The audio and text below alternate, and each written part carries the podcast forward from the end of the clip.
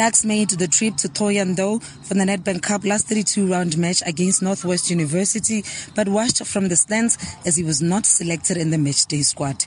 Leopards caretaker coach Alan Clark told members of the media after the match that though he sympathizes with Dax, the matter is more administrative.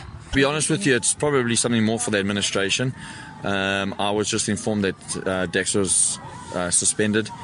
Uh, I believe with uh, Kaizer Chiefs and FIFA.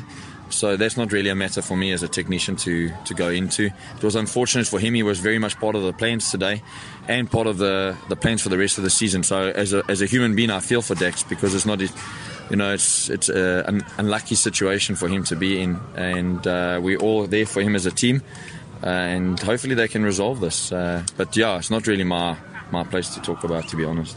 No, I believe the matter is with Kaizer Chiefs and with FIFA. So uh, I don't know how we sit as a third party in that, that little love triangle, but uh, that's not for me. That's for the administration. Uh, for me as a technician, it's important to know who I have available and how I can use them, and that's all that I focused on. I couldn't have Dax, so we had to make a few changes. We brought the young boy Donald in. Meanwhile, according to a letter from a FIFA DRC sent by SABC Sport, the fine must be paid within 30 days from the date of the notification of the decision, which is believed to be this past Saturday.